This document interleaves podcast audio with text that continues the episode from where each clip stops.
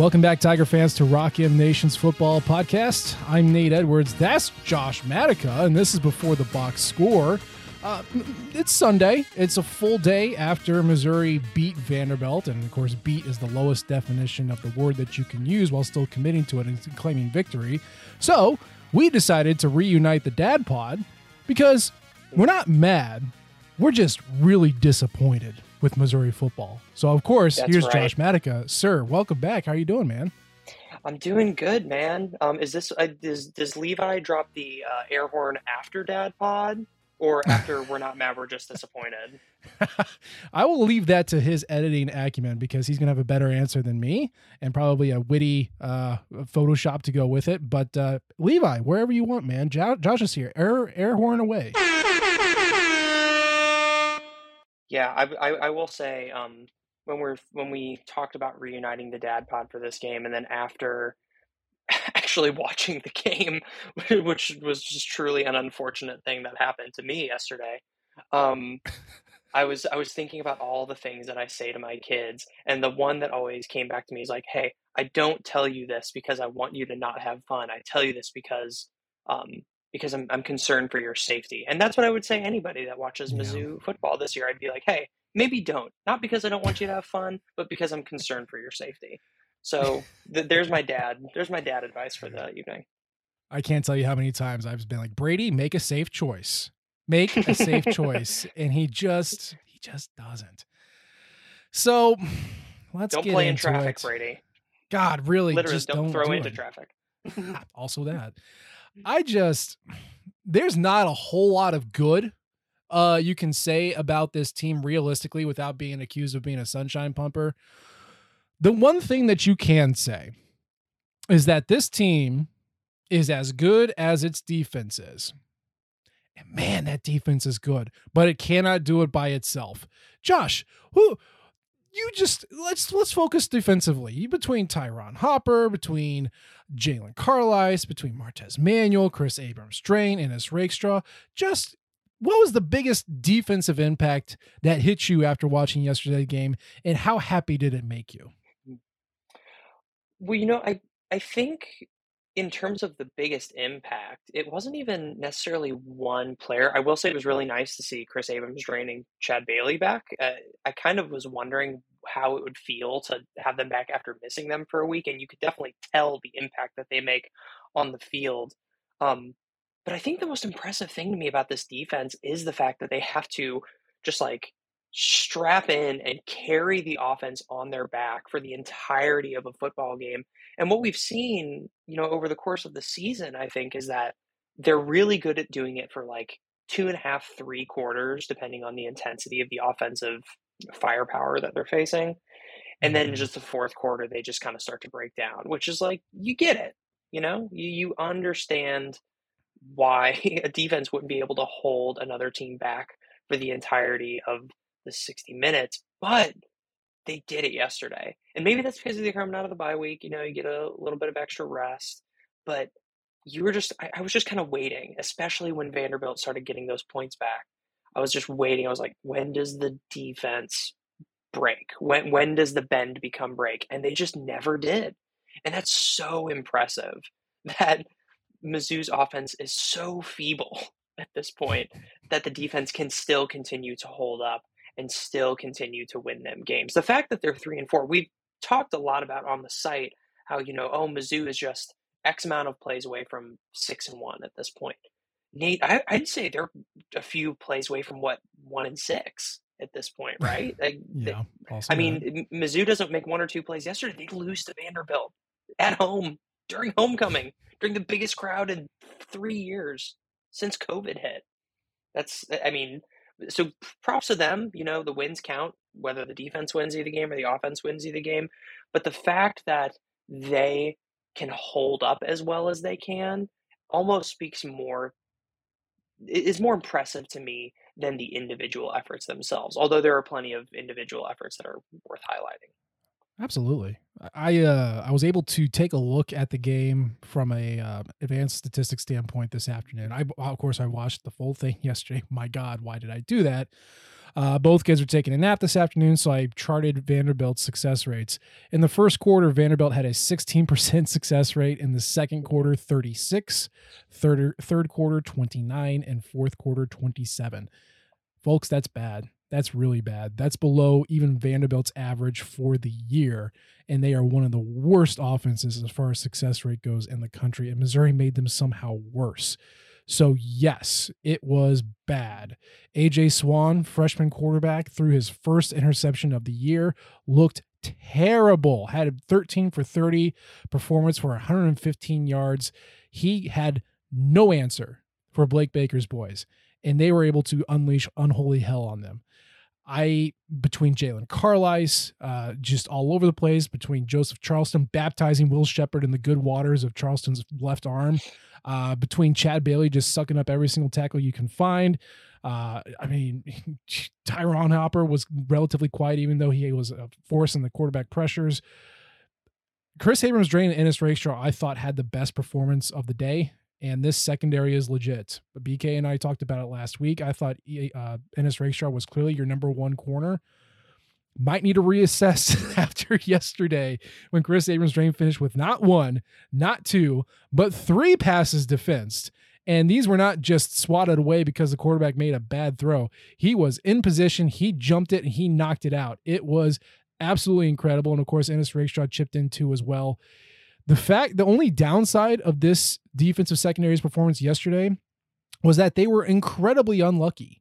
In college football, for every three passes you defend, usually you get about it one interception. It's it ends up being like, you know, every 3.3 passes or something like that. But let's just call it three. Every three passes you knock away, one of those ends up being an interception. Josh, they knocked out 10 passes yesterday and got one interception, almost two. They were incredibly unlucky to only get one. And really, it should have been two. But the fact that they can do all of that, even without you know turning them over, uh, Missouri needs every inch it can get. And so far, the secondary is is delivering to drive that defense forward. Was it Charleston was he the one in the fourth quarter in one of those last drives that just like basically stepped into one and just kind of let it yeah. hit him in the stomach and he dropped it? Yeah, yep. that was tough. I was I was so disappointed. I was ready to put that game on ice and just turn it off, and I obviously couldn't do it afterwards. But yeah, man, I was when we were doing our uh, MV3 ballots this week. Um, we got a lot of votes for people in the secondary. I think uh, Kris Abrams, Draine, Carlies, and Charleston all um all got votes. But I mean, Ennis Rakestraw's all over the place. Um, even Dreyden Norwood had a pass defended yesterday. I mean, it's just like really impressive the work that they've done with this secondary as a whole. And I know that the the defensive line maybe doesn't put up the numbers that you would want them to do. I, th- I think they do a decent job getting pressure on the quarterback and into the backfield. But I mean, when they're not create when when as much production isn't coming out of that space as you would want. The secondary is usually the one that suffers, right? But just line by line, every guy in the secondary two deep is just so impressive. And. I'm mm-hmm. like, I'm kind of wondering at this point of looking at these names, how many of these guys are going to be playing on Sundays? I mean, I know I can see at least two, maybe three. I'm a two. I'm super confident about uh, Kris Abrams. Which two is that? Oh, uh, Kris Abrams-Draine and Carlies. I'm, I'm super mm-hmm. confident that we're going to see them play on Sundays. I think Rakestraw's got a better than average shot. I I don't know about Charleston. It might be a little late for him to. I mean, he may be able to make a practice squad somewhere, especially if he keeps performing like he is now. But man, they're just like they're just fun to watch. I know Missouri isn't fun to watch right now, but they are. It's just that every mm-hmm. time they're having to make plays, your your butthole is clenched because you're like, what's about to happen? Um, but but then you know they're they're still really good. So yeah. Now Missouri has one of the worst sack rates in the country, five point eight percent. That is seventy third in the country, and most of that is because they don't get sacks on standard downs, like you know first down, mm. second and second and five, third and three. They're one hundred and six in, in in standard down sack rate. It's in passing down situations where they it cranks up to 9.2%, which is top 40 in the country. But to your point, their pressure rate, almost 30% pressure rate. That's 27th in the country. Blitzes yeah, per drop back 35%. Like they can create the pressure. It's just, yeah, the, the, the production, the sacks aren't there. That's all. Yeah, they do uh, every, I feel like that, that's what I'm saying. I feel like every time I'm looking at replays or I'm watching um, or I'm watching the game, it, it feels like they're doing a lot. They just there's not a lot of end product there, which is really unfortunate because I think that would just bring them up that next step, maybe from like a borderline top 25 defense, maybe even into like borderline top 15. It just feels like that would put so much more pressure in the teams they play, and maybe they're bagging a few extra wins. But it's not mm-hmm. like they're not producing anything, you know? I mean, I, I, think in an ideal world, this entire podcast would be dedicated to talking about the defense and how fun it is to watch and how good they are. Uh-huh. Um, yep. And like, I guess that's like the one thing you can nitpick about that, and the fact that they give up too many explosive plays. But I mean, there's just like uh, we've been lavishing so much love on the secondary, but clearly, like Chad Bailey and Ty'Ron Hopper are such an awesome duo of mm-hmm. linebackers in there. And then I, I'm re- I've been re- I've just been really happy to watch this defense. I mean, it feels bad to watch Mizzou football at this point, and the defense doesn't totally make up for that. But there, it, it is encouraging at the very least when you look at the trajectory of the program to say you look at the beginning of last year and where the defense was. Shout out Steve Wilks, got his first NFL win of the year today. Yeah, um, good job. You look at how just absolutely atrocious they were. To now, like a year and a half later, they're one of the top 25 defenses in the country, pretty much with a lot of the same guys. That's really impressive. That's really impressive. And I think that is something to take away from this really discouraging season is that how much progress has been made in such a short amount of time. Yeah. Now all Eli has to do is hold on to him because boy, there are a lot of blue blood programs that need a good defensive coordinator and Blake Baker is certainly making a claim to be a uh, expensive investment for whoever wants his wants his uh, wants his skills. Mm-hmm. So we will we will see what happens there. But for now, he has found his defensive coordinator. Now, of course, we have to talk about the offense because this is Eli Drinkwitz's team, and that is Eli Drinkwitz's side of the ball. What can you say? I, I don't even know what to say anymore about this offense. The offensive line is an absolute liability. You have eight receivers, four of which are injured, two of which are out for the season. You have a, a running your running back stable. Your best guy is a walk on from Truman State, and you know no tight ends to speak of. To the point where you're playing on a sixth lineman every time you want to run the ball. And frankly, your quarterback's so bad, but he's not even the worst part of it. Switching out your quarterback is the one easy thing to do, and it's not going to fix a damn thing. So, Josh, uh, we're just stuck in perpetual 2015 hell with an offense that can't do anything, and it literally makes games unwatchable. I you ha- you've said it before, I've said it, but like it is no fun to watch them play, and it's not like Eli Drinkwitz's were offenses of the past were super flashy and fun, but this this this is zero fun. Yeah, but they were like effective, right? I mean, he was he did a good enough job putting out offenses on the field in his past stops where it's like, okay, if you have an elite defense or a borderline elite defense like they do now, you're going to make a lot of noise because you have an offense that can take the opportunities that it's given and a defense that's not really going to give those opportunities up. I was talking to Sam earlier about some content that we were workshopping for the site, and I had a question for him that I want to kind of float to you right now. Um, it was a multiple choice question, but I'm not going to give you the choices. If you okay. had to pick the, yeah, I'm just dropping this on you. Isn't it great to have me as a guest? Dad pod. So great. Um, if you had to choose the biggest problem with this offense, what would it be? Offensive line. Okay. That see, I, I that was one of the. I think there are three things. I think if you source that question, like maybe on Twitter, I think people would say three things. They'd say the quarterback, the line or the play calling.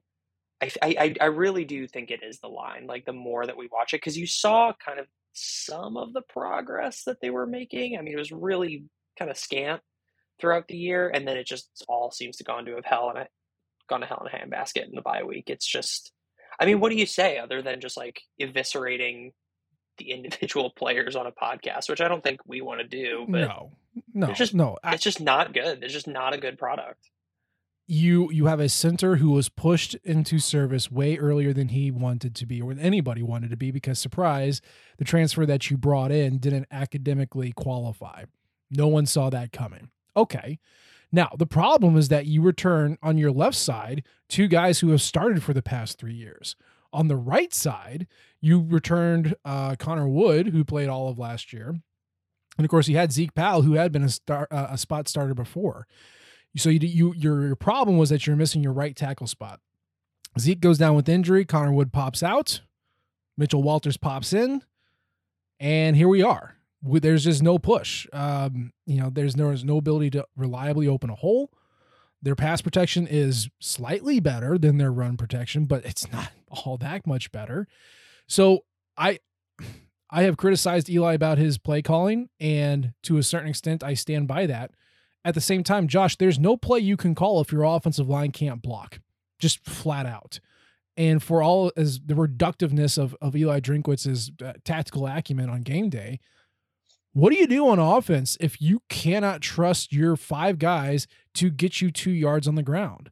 What kind of run, what kind of pass, what kind of zone read do you call if you know that within a second there's going to be someone in the backfield and the guys that you have just aren't going to cut it? You, you don't clearly you see the other guys practice, they're not any better or else you would have put them out there by now. It's just it starts there. And it's none of the individual's fault per se. It's just it's not a good unit. Marcus Johnson had two good years. He's not had a good unit this year. And I don't know if I don't think it all hinges on, you know, Hyrin White missing time and Zeke Bell going out with a with an injury. It's just the guys that they brought in to play offensive line are not ready. And the guys that were left over were backups for Barry Odom. So it's just kind of a problem that you have to sustain for this year in hopes that it gets better next year. Yeah, and and you think about Brady Cook, right? I mean, look, I think everybody a lot I won't say everybody. I think a lot of people in the Mizzou fan base are really ready to just see what another quarterback would do. Really because unfortunately it's gotten to the point where how much worse can it get? Like I guess you could damage Sam Horn's confidence or something. But the, the output of the off, that. yeah, the, uh, the output of the offense really can't get much worse. So why not see what else you have? But to defend Brady Cook, right? He is playing like a quarterback that doesn't have an offensive line, and he's been playing yes. like a quarterback that doesn't have an offensive line for for I mean borderline like two months now. Just he he looks like he has never trusted these guys to take care of him, to mm-hmm. give him time to operate, to make sound decisions. And so he's gotten into all these bad habits. He's he's looking right to his receivers to, to make this play happen right away. He's making bad decisions. He is Uh, I mean, he's doing all of these things. It's only when the defense sits back and almost gives him that extra time that he can operate well. I, I, I remember that drive that he had kind of toward the end of the game this weekend where Vanderbilt, I, I think, was just like trying to they were basically giving Mizzou some more room and, and not try to give up those chunk yardages. And mm-hmm. Brady Cook actually was able to make some good decisions, right? He he mm-hmm. took what was given to him. He made some smart, just quick outs. Um, he had that one play where he just it was a broken play because you know the offense fell over as soon as the ball was snapped, and he scrambled around and he actually made something happen with his legs. I think he got about five yards and he dove out of bounds. He was really impressive on that drive, but I think it was because Vanderbilt like took their foot off the gas a little bit. But mm-hmm.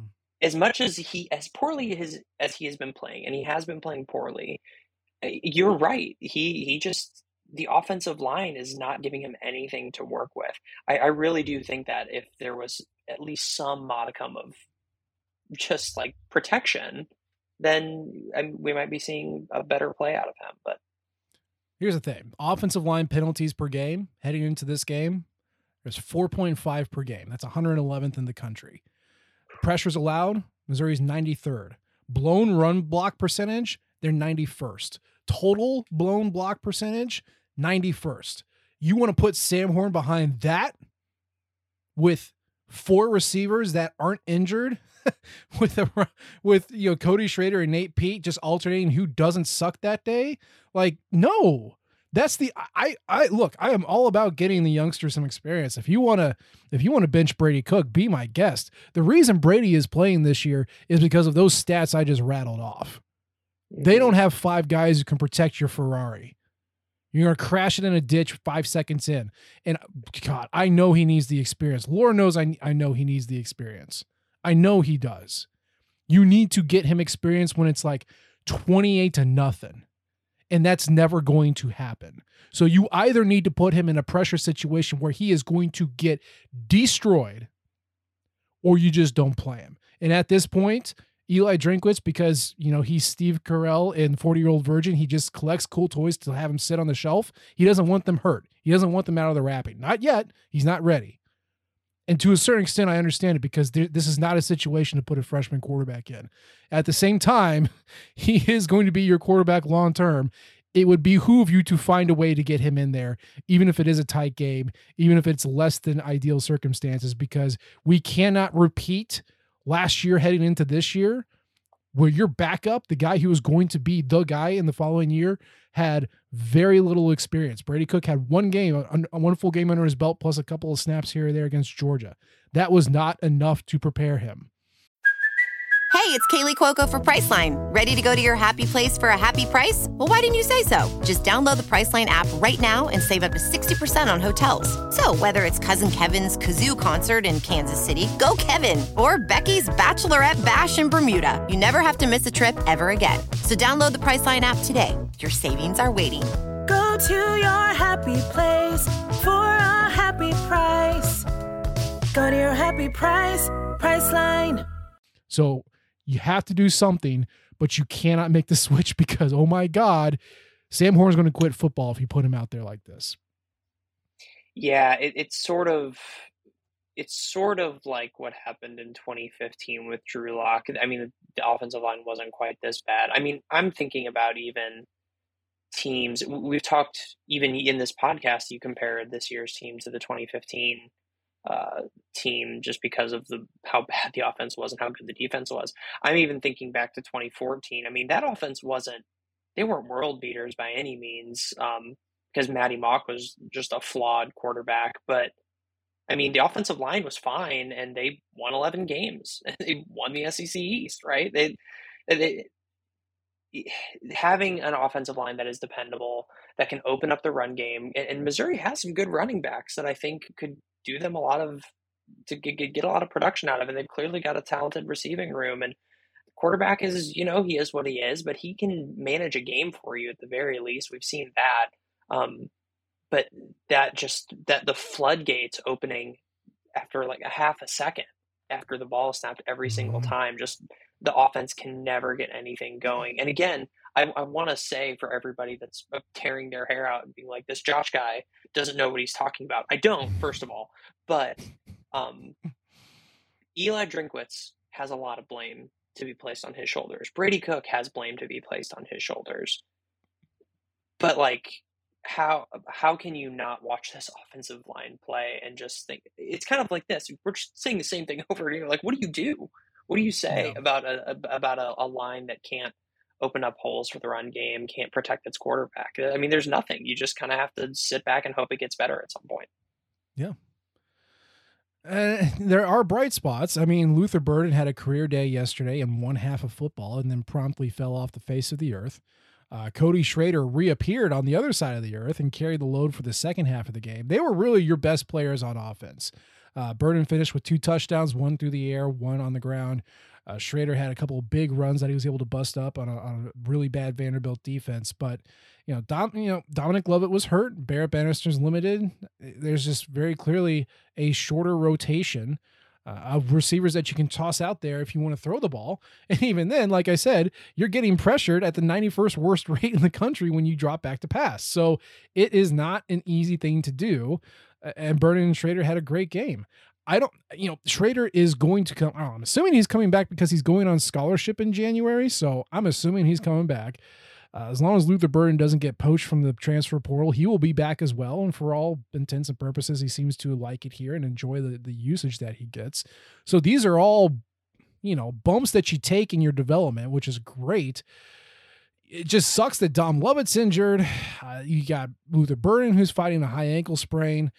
Peanut Houston and Chance Luper are out all year. Barrett Bannister's banned up. Like Tauskie Dove is kind of a great run blocker and, and an opportunistic uh, receiver. It, it's just limited. And it was cool to see Burden go off. It was nice to see the Schrader could pick up the pace while while Nate Peat was just getting bulldozed every single play that he got the ball. But you know, it's just those were the bright spots and it was fun, but that's that's not enough to win you any game unless you're playing Vanderbilt. Yeah, I gotta say, I, let me ask you: Did you did you kind of feel that there was a Luther game coming, like midweek? I Yeah. kind of feel it. I could kind of feel It It was my either going to be this game or New Mexico State, where he was just going to explode. Yeah, and, and I mean, you look at his numbers. It's not like he had 200 all-purpose yards and four touchdowns or anything. But I mean, even with a high ankle sprain, you just every time he touched the ball yesterday, it it, it kind of reminded me of that first game of the year, right against Louisiana Tech, where just every time he touched the ball, it was like this guy's just just better than every other player on the field. That Mhm. first touchdown that he had, he made it look so. I tweeted this from the account, but he just made it look so effortless. Just even the way he spun through that guy and just kind of kept going without breaking a sweat. Uh, he is so much fun to watch, man. And and I I hope he is as happy as he seems to be and all that. And it- it, it's unfortunate that he doesn't have someone to kind of take the attention away from him, especially with Lovett out. Um, I it seems like there might be a future for Mekhi Miller, but obviously he's not ready to do that yet, and the the run game can't get anything going with the offensive line. So, um, yeah, I, I mean, this is what Eli Drinkwitz is paid to do, right? He's paid to figure out, Mhm. okay, what do I do? What do I do when all of my best options are kind of spent? Um, but I don't know, man. It, I will say it. I mean, I know the answer isn't this simple. And again, I don't know anything. You, you and BK know a lot. Is is the answer is the answer as simple as just like try to get the ball to Luther Burden more? Did he touch the ball in the second half yesterday? He did not. No, he was targeted Yeah. one time in the second half, and that was it. Okay, so so e- only even one target, right? I I I appreciate that other like Vanderbilt is a Division One team, barely, but they are. Um, what I, I appreciate that teams are going to adjust, especially if Burden burns them for hundred yards and a half, and they're going to swallow him up and make you go to other people. But I mean, you, you can get him the ball in other ways. I, I know you can, Eli Drinkwitz. I know you're listening to this. Just get him the I hope he ball. does. just give him the ball.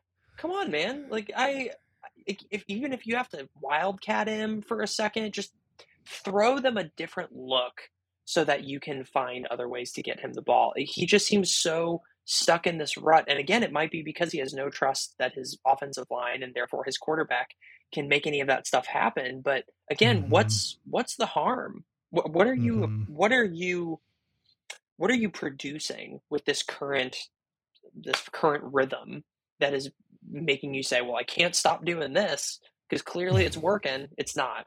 So yeah, I, I would really just again, it's it's a simple answer, but I would really just like to see them try to get him the ball more in more creative ways. You know, I know Mookie Cooper only had one catch yesterday. I think he's looked okay.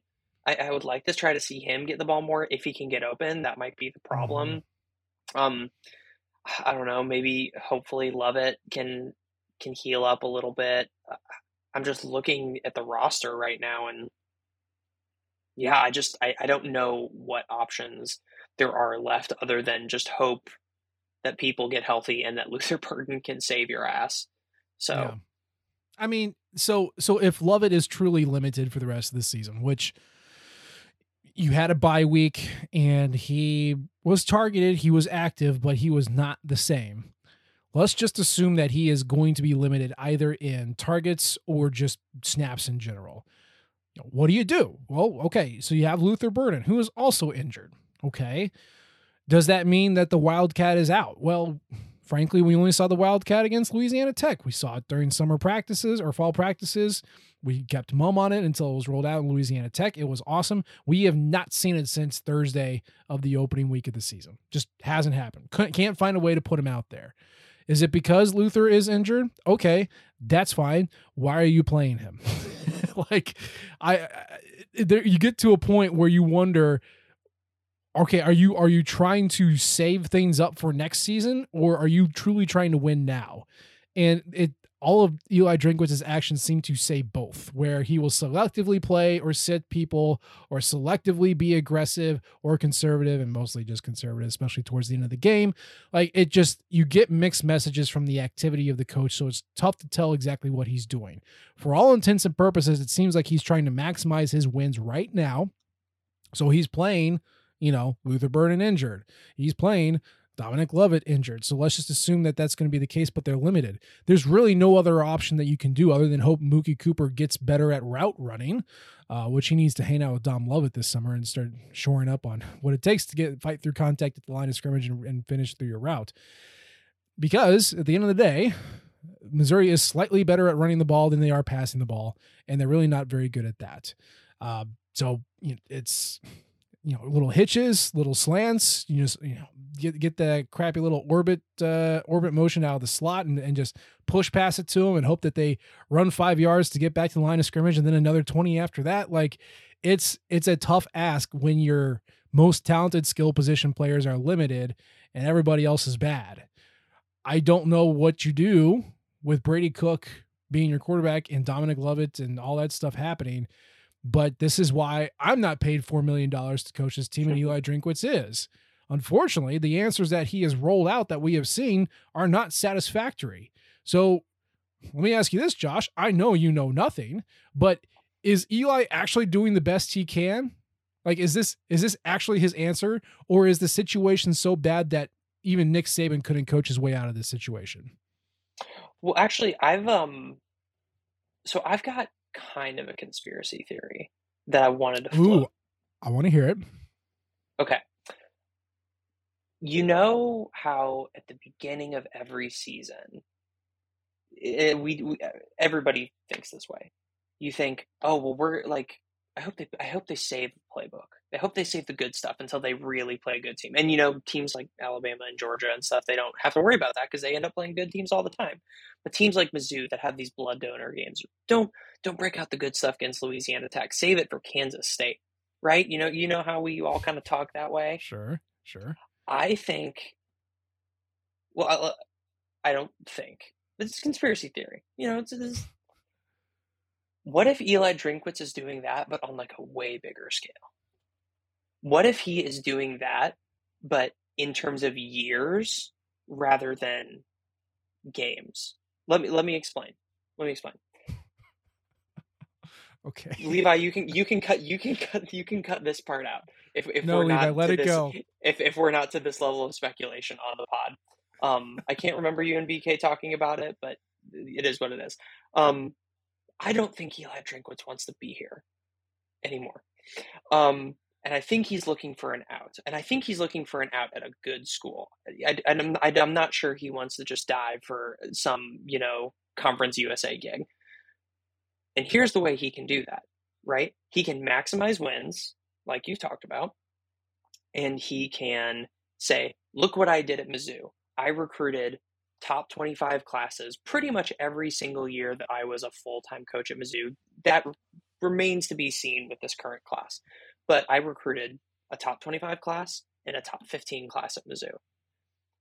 I had a real a defense that was really sucky one year. I hired a guy. I, I, I chose the right people to evaluate my roster and turn it around right away. Once my offensive guys got healthy and my guys grew up and weren't just freshmen, we turned that around as well. I think he is looking for that breakout next year. He's looking to win like eight games, and then he is looking to split. He is looking to say, "Hey, peace out," because the the turnover in college coaching is so much now at this point that if you recruit well and you win, you you prove over the course of three or four years that you can win games at a place where it's hard to win, like Mizzou. Someone's going to be dumb, and someone's going to give you a bunch of money, right? I think he is saving his best stuff, play calling, talent for next year. I think there are probably guys on the roster that we'll see next year that maybe could have played this year, or maybe they're just still kind of cooking this year and he's not letting them out so that next year he can have his breakout and go. And we've talked about next year being the breakout regardless, but I almost wonder if he's mm-hmm. if he's if he's planning on that. Now, on a scale of uh, jet fuel doesn't melt steel beams to there's um, there are there are really shady things happening in the basement of this pizza restaurant. Where does this conspiracy theory rank for you? Okay.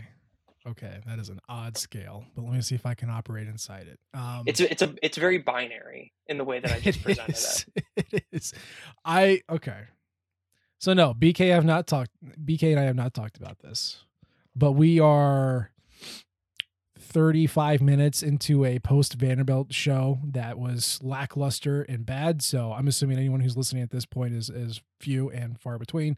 So I won't let's be just on the get it out podcast again until like next year, aside from when I'm on it in a few days. In- but in I a won't, few so days. so so so nobody can. So please send your complaints to Nate and BK, and then I'll address Right. them in December of 2023. There you go. So uh, we have known since about February or March that that uh, Eli is frustrated with this situation here. Uh, fan support, money, money abundance, um, ability to get things done, all that sort of stuff. The typical stuff that you get from a MacGyver program, which is what Missouri is, right? There are things that you have to get crea- problems that you have to get creative to solve, and there are coaches who are you know top chef coaches who you give them a box of ingredients and they'll make it happen and others you know just need a they need their uh, utensils their their kitchen their people and they need to thrive i don't know which one eli drinkwitz is or what he prefers but clearly he doesn't like it here he does want another job now he's gunning for the auburn job he apparently his sights were set on on getting back to uh, auburn where he had a lot of good experiences coming up um, but buddy, you've only got three wins. Even Auburn isn't that stupid to hire you off of that. So he does need a little bit more padding of the resume um, to to leave if that's what he wants to do. So your theory in which you know he is uh, you know pulling an NBA team and tanking the season, uh, not for a draft pick, but to kind of give the okey doke to the uh, to the competition and you know blow them out of the water next year. I don't think it's far fetched. I don't think it's out of the realm of plausibility. I do think, though, that for all of his actions, Eli Drinkwitz is dead set on winning as much as he can now for as many job interviews as he can as he can wrestle. Um, you know, again, I don't know. He's not going to leave an SEC school for a Conference USA gig. He's not going to leave for an American gig. But like you said, administrators are stupid and they throw a lot of money in a lot of dumb places. And I mean, God, we we hired him off of one year at App State. Maybe someone goes, oh, there's a lot of potential here for a guy who's you know either 40 or under 40. I can't remember which one. Um, and and decides to throw money at him. So you could be right. Um, every move that he has made has seemingly said, I need to win now so I can get out. But if he kind of saw what the offensive line did after two games and he decided to kind of hold back the dogs of war and unleash them next year, okay, I can see that. My question though is how do you know they're going to be ready? how do you know they're going to be good? Because practice tells you a little bit, but game time tells you a lot more. And either he knows he has just an all-star team sitting on the bench right now and is unafraid of any poaching opportunities coming from the portal uh or he is he is truly in win now and and he doesn't think freshmen can do it so i i don't think you're far off i just think this does fit as a conspiracy theory more than an actual confirmed theory Let me let me tweak it slightly. What if Okay. he's not tanking on the season, but what if he is not throwing his best stuff out there? Here and here's what here's kind of why I think that is if you just watched Eli Drinkwitz's career from the perspective of 2022, you would say, what the hell is anybody doing giving this guy any money to be anywhere near the football field? Like he is just it is bizarre the the decisions that he is making and the way he's managing his eh, eh, the way he's managing his talent and, and the way he's managing time eh, it, he, it's just it's so strange especially when you think back to 2020 his first year in charge and i know asterisk covid year all that he looked like he at least had some idea of like what he was doing right? The Mhm. team the team won close games and i know that there's a luck element to that but they played hard in close games and they were able to turn around some of those results. He had a creative playbook that he didn't always break out but he did break it out more often than he is doing now. Um it just he was winning with less talented players at that point just frankly no offense to anybody who played on mizzou at that point or but he it, it's almost like he's forgotten how to coach on a certain level and to me i just i don't understand what other reason there would be for that other than he's taking a longer term view of his prospects past Mizzou and how his time at Missouri can help him get there. Again, this is a conspiracy theory. I only believe this about like 30%. But I mean, you're I- also assuming that his talent evaluation is 100% spot on. I Because mean, for all of the faults not- of Barry Odom running the program, talent identification was not one of them. He couldn't deploy them correctly. Lord knows he couldn't do that. But he found some gems. Every every guy who's gone to the NFL the past three years was an Odom guy. Uh, so I think Odom had a better team than we thought, and I thought Drinkwitz kind of took advantage of that. And now the question is, does is he good at talent evaluation? And which kind of just leaves us back to where we're at. I don't know, man. Luther Burden's pretty good. He's sure, to the, the shiny five star, the best receiver in the country. Yeah, I think the talent evaluation was spot on with Hey, that one. hey, yeah, I'll tell you what. He he he didn't miss. He didn't miss on that one. That was He he nailed it. I mean, Ennis, Ennis Rakestraw's been pretty good. Um, Yes, I yeah. I mean, he he's turned out to be pretty good. Um, Sam Horn sounds good. Dominic Lovett's He's- good. Yeah, Dominic Lovett is really fun. Man, I'm so sad he's hurt. You know who I really miss? I almost mentioned him earlier, and we kind of we went off in another direction. I really miss watching Chance Luper play. I really think this offense yeah. misses him a lot. He's Yeah. not a flashy player, but he's a guy that's going to get like two or three catches a game. I think he averaged just under three catches a game last year. And he's going to get chunk yardage pretty much. He's almost like Barrett Bannister, but for more purposes than just third downs. He's just a solid guy that you have to pay attention to because if you don't, he's going to burn you. Um, he was pretty good. That was a pretty good pickup. And, and you know what? You are absolutely right. We don't know that Eli Drinkwitz's talent evaluation is um, is is spot on. Again, I only believe my conspiracy theory thirty percent, but it is what it is. I do have another conspiracy theory that um, that BK skipped out on this game or skipped out on this week so that he wouldn't have to talk about this game on the podcast. But I think the more I the more I kind of turn that one over, I think that's just good planning on his part. So Yeah, shouts out to uh, whatever friend decided to get married this week. Uh, you are you are the true hero in BK's world because he didn't have to do anything with this game. Uh, he did text me at one point, uh, and I said, you know, I was like, I basically said, why, why are you watching this game? You don't have to do that. And he's like, happy hour in between the ceremony and the reception. So he even he couldn't help himself, but uh, I don't think he stayed to watch very long. And so now he doesn't have to talk about it. He doesn't have to write about it, and he's just he's just the luckiest boy in the world. That's that's all he is. good for you, man. Great, just great, just great. Eh, eh, On the flip side, I, a total idiot, uh, told my family to go away. Uh, give me a couple hours to watch this game in peace, and I missed out on some quality bonding time with my kids while I watched this team just flail around for 60 minutes and try to lose every every way possible, and yet still end up winning. I went upstairs and just laid on the floor once it was done, and my daughter said, "Daddy, did they win?" And I said, against their best efforts, yes, daughter, they won. Uh, so you know, that's me. I'm an idiot that watches this team, and and and God bless the defense because man, unlike the 2007 2008 versions of this team, I cannot wait for the defense to get on the field because that's that's where the fun happens. And I can't believe I'm saying that out loud, but but but here we are. Yeah. To close out the dad pod on a very dad note, I'm really worried that my my kids are going to become Mizzou fans and they're going to look back on the work that I did covering Mizzou, specifically at this kind of time of Mizzou's history, and they're going to look at the team and they're going to be like, "You didn't hang out with me, so you could watch that, and so you could write about that." And they're going to go to therapy and they're going to talk about me, and they're like, "He was just like watching Mizzou." And I was just like in the prime of my life, just growing up doing miracles before his eyes every day, and he was watching Mizzou. I- How like how do you how do I deal with that? I'm really worried that that's gonna come back to haunt me at some point in my life. Yeah. Well, I'm trying to get my kids into watching football. My son loves it because he likes the colors and the movement. That's Yeah, just my daughter's like, "What?" harmful. Yeah, well, I mean, it is, but my daughter's like, "Well, why doesn't your team win more?" And I'm like, "I, I don't know." I don't know. That's the question every Mizzou fan for generations has been asking themselves uh, since this stupid team ran out on the field. So here we are. Uh, but luckily, we are, like I said, we are a split uh, Mizzou USC household. So at least we have one really cool team to watch uh, to win, uh, win football games, uh, unless they play Utah. So you know they get they get both sides of it, and hopefully it's not enough to screw them up forever.